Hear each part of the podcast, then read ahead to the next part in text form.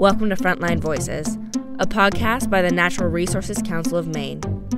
Every day, decisions are made across Maine that impact our environment, and Mainers play a crucial role as we speak up for climate action, the clear air, clear water, and open spaces that we all love. Come sit down with advocates and experts to discuss some of the most important stories that you need to know, what lies ahead, and hear what you can do about it. Thanks for listening as we share our view from the front lines.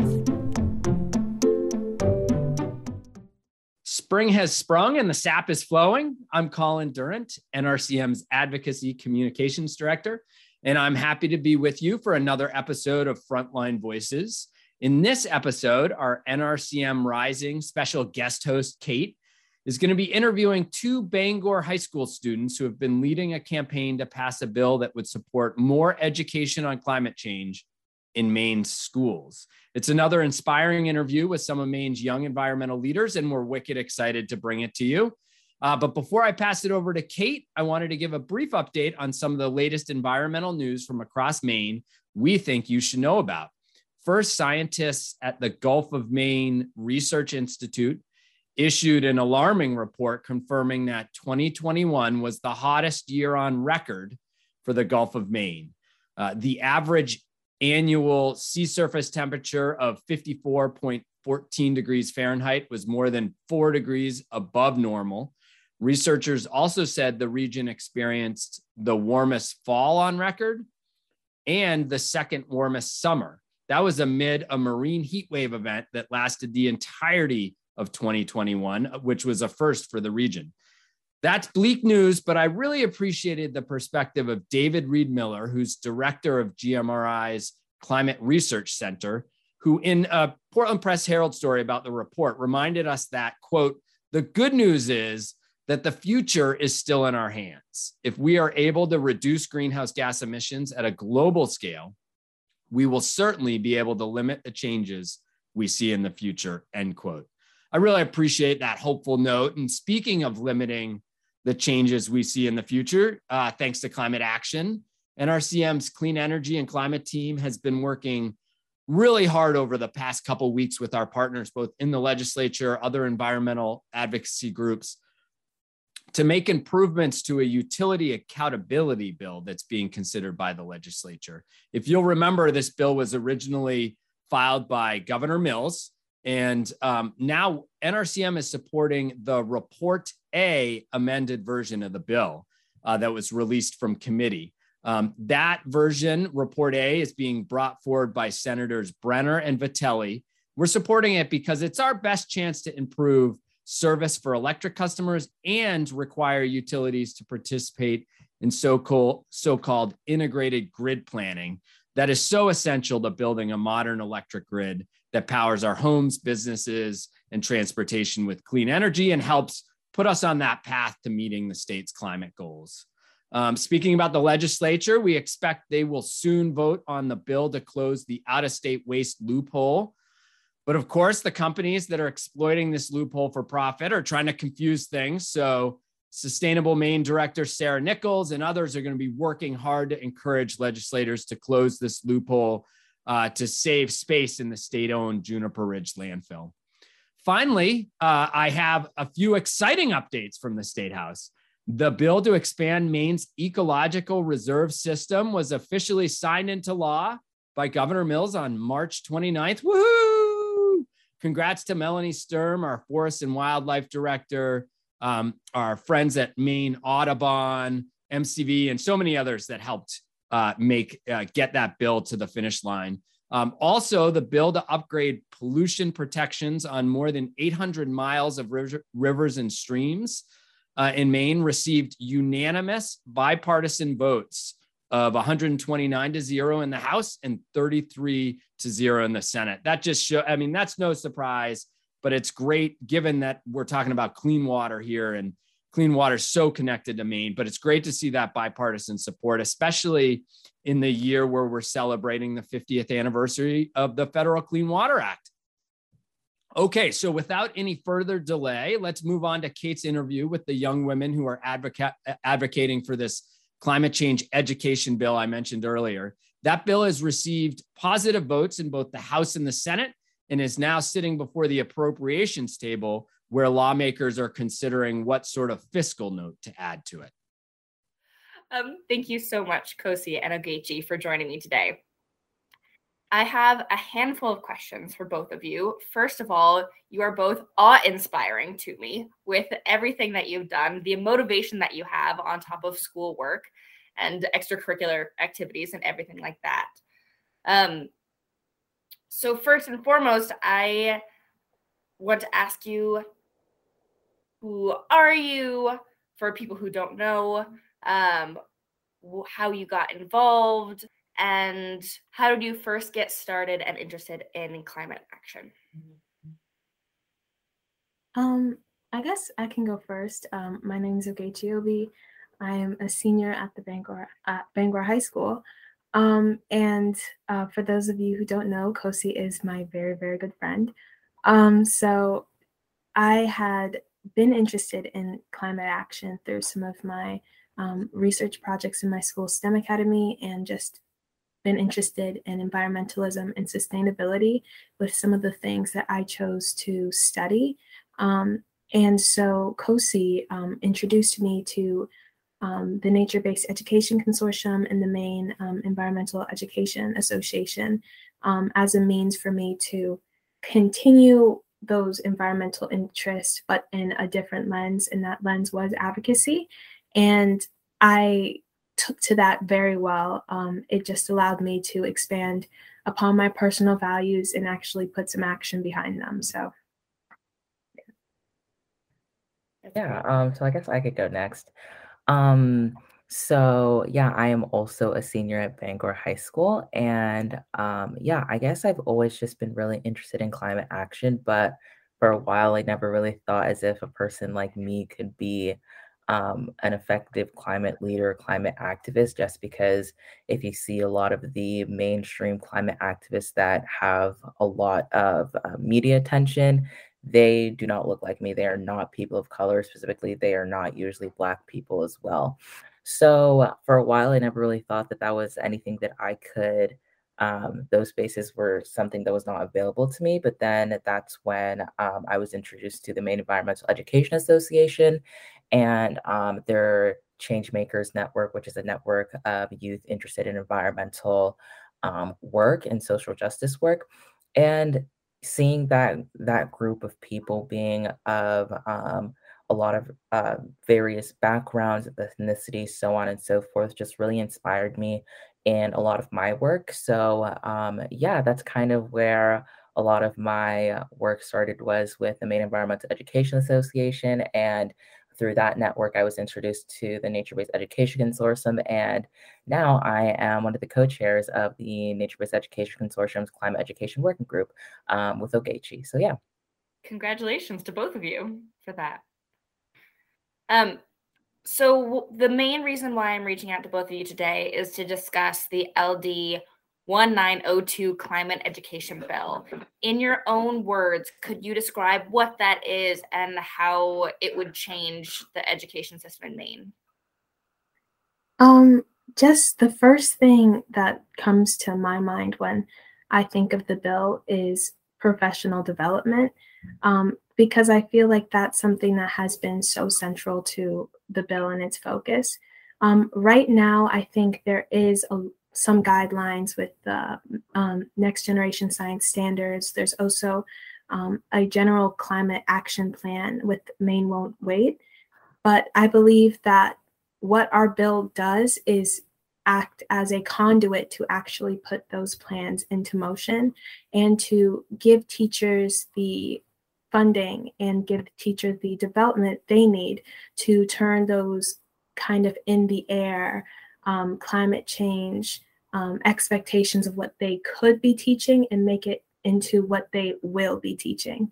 Um, so I think the bill does a wonderful job of bringing together uh, community partnerships, bringing together funding, bringing together teachers, and bringing together um, the youth who would be benefiting from this education and creating um, a system where all those pieces come together uh, to create the most action and tangible curriculum in schools. Excellent. Kosi, do you have anything to add to that? Yeah, um, no, not really. I think Ogechi really summarized it perfectly. Um, yeah, I think at the end of the day, this really is an investment to our youth, an investment to our teachers, and that's something that we really do owe um, both youth and teachers, especially right now. Um, we need more support for teachers. Yes, we have um, these these stand these standards for um, climate education part of that being in the next generation science standards. But we really have to in some ways put our money where our mouth is and to really provide the resources to make sure that um, that these standards are being met and being met in effective way that actually reaches and touches the minds and the hearts of children. Um, so yeah. I couldn't agree more. Well put. Um, both of you have spoken so eloquently, both today and in the media before now, about the need for climate education and more interdisciplinary. Can you speak a little bit more about why that's so important the community and or to yourselves? Um, I just think personally, um, when I see climate change education in Maine in its current form, a lot of that is based around science. And as you've heard us um, say, like a lot of it is based around those next generation science standards. But I think it does a real disservice to our youth when we regulate climate change and its effects to just the lens of science because climate change is not something that we might be looking at. It's something that we are living through right now. So it's something that affects the way we live in every um, in every angle. So i believe students need to look at it um, and learn about it through a social studies angle through a historical lens through um, their language arts classes. So i definitely think in the way um, that it's being taught right now, it's not the most beneficial to our youth. And Kosi. Yeah, no, I really don't have much else to add. That's essentially what um, I would say as well. Excellent. I think that's a really good point. It's while the science is important, it's easy to get caught up in just the science um, when it affects ev- everyone from a lot of different angles how would you like to see the curriculum change more specifically in Maine schools? What are some tangible examples of how we can improve and expand climate education to Maine students? Yeah, I mean, for me, I think just more access to the outdoors. And that's why I think community partnerships are so important um, because they're because those community partners could help in um, bringing youth outdoors and so on and so forth um, and maybe having access to community gardens. So um, so youth can tangibly see and feel this is what um, this is what sustainable practice looks like and this is something that i can do myself. So if this is something that i'm learning in school and i feel like i have the power to do something about it then why wouldn't i do something about it? So those are just two examples off the top of my head. Right um, I'd also like to see the bill enable more independent research in just young people and in students so that they can do a lot of the investigation about what's happening around them um, for themselves. And I think that would teach just further than um, science standards. It would teach just life skills of investigation and research and critical thinking that I think will be central to um, stopping the climate crisis.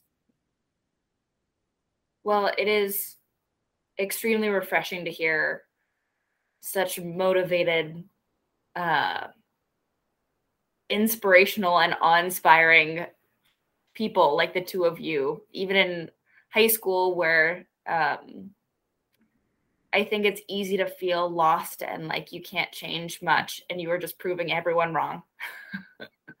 um, that you really can make a difference and um, dig your heels in in a very real and helpful way. Um, so thank you for both of you for what you have done and what you are pushing to do. I think it's really incredible. Um, are there any climate change issues or topics that you're particularly interested in that are maybe unique to Maine or Mainers and they should be paying attention to more than others? I definitely think ocean acidification and ocean um, temperatures, although the ocean is warming in every um, part of the world, I think it's specific to Maine because I've read I read an article about it in the lens of the um, lobster industry. So basically, as waters get warmer, those lobsters retreat further and further and further north. So while they used to be able to be harvested in Massachusetts, most of the harvesting is now in Maine.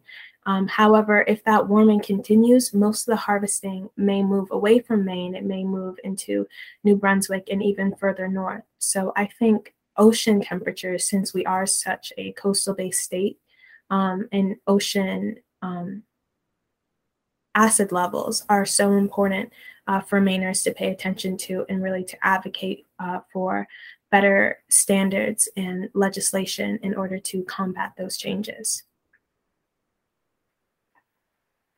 Yeah, um, I really couldn't agree more. Uh, I think, yeah, I there's not really another example that um, that's Maine specific that I would um, speak to. That would definitely be the one that I would say. Understandably, yeah, lobsters are are a big thing in Maine. I've heard, um, and that relationship with the ocean is very strong. Well, thank you both of you for taking some time and speaking with me about the bill and about kind of your focus on it and your focus on climate change and climate action and making a difference. Um, if you could see one thing change in the future, what would it be? You had to pick one thing. Mm, for the state of Maine or the world or the United States or it's a big scope. It is a big scope. Yeah.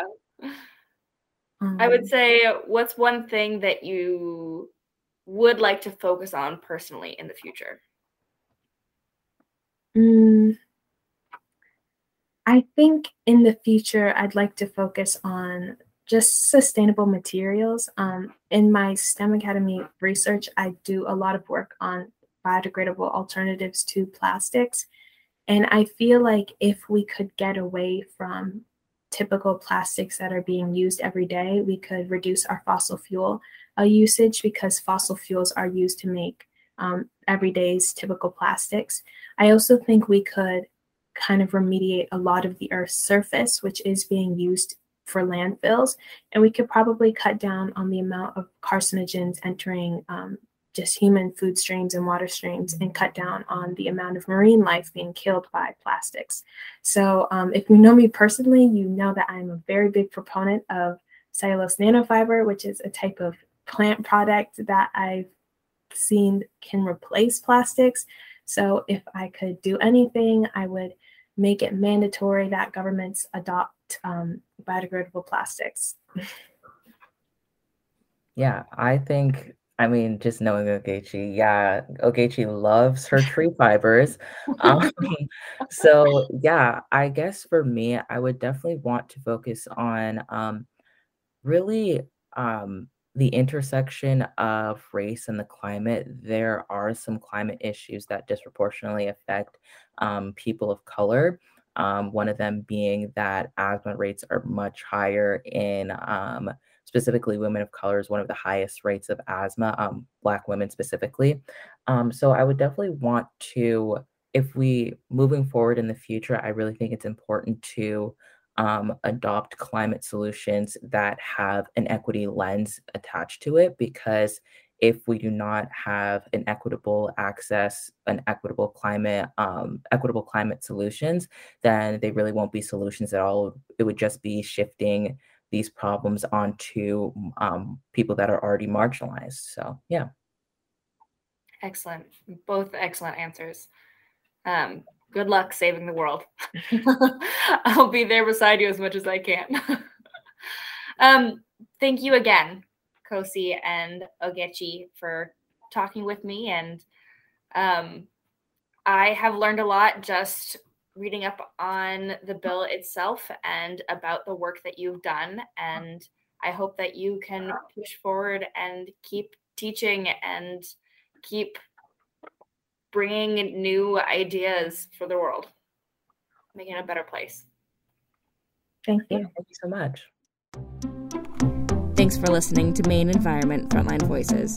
If you enjoy this episode, you can subscribe to our podcast or leave a review on Apple Podcasts, Spotify, Google Podcasts, and several other podcast listening apps.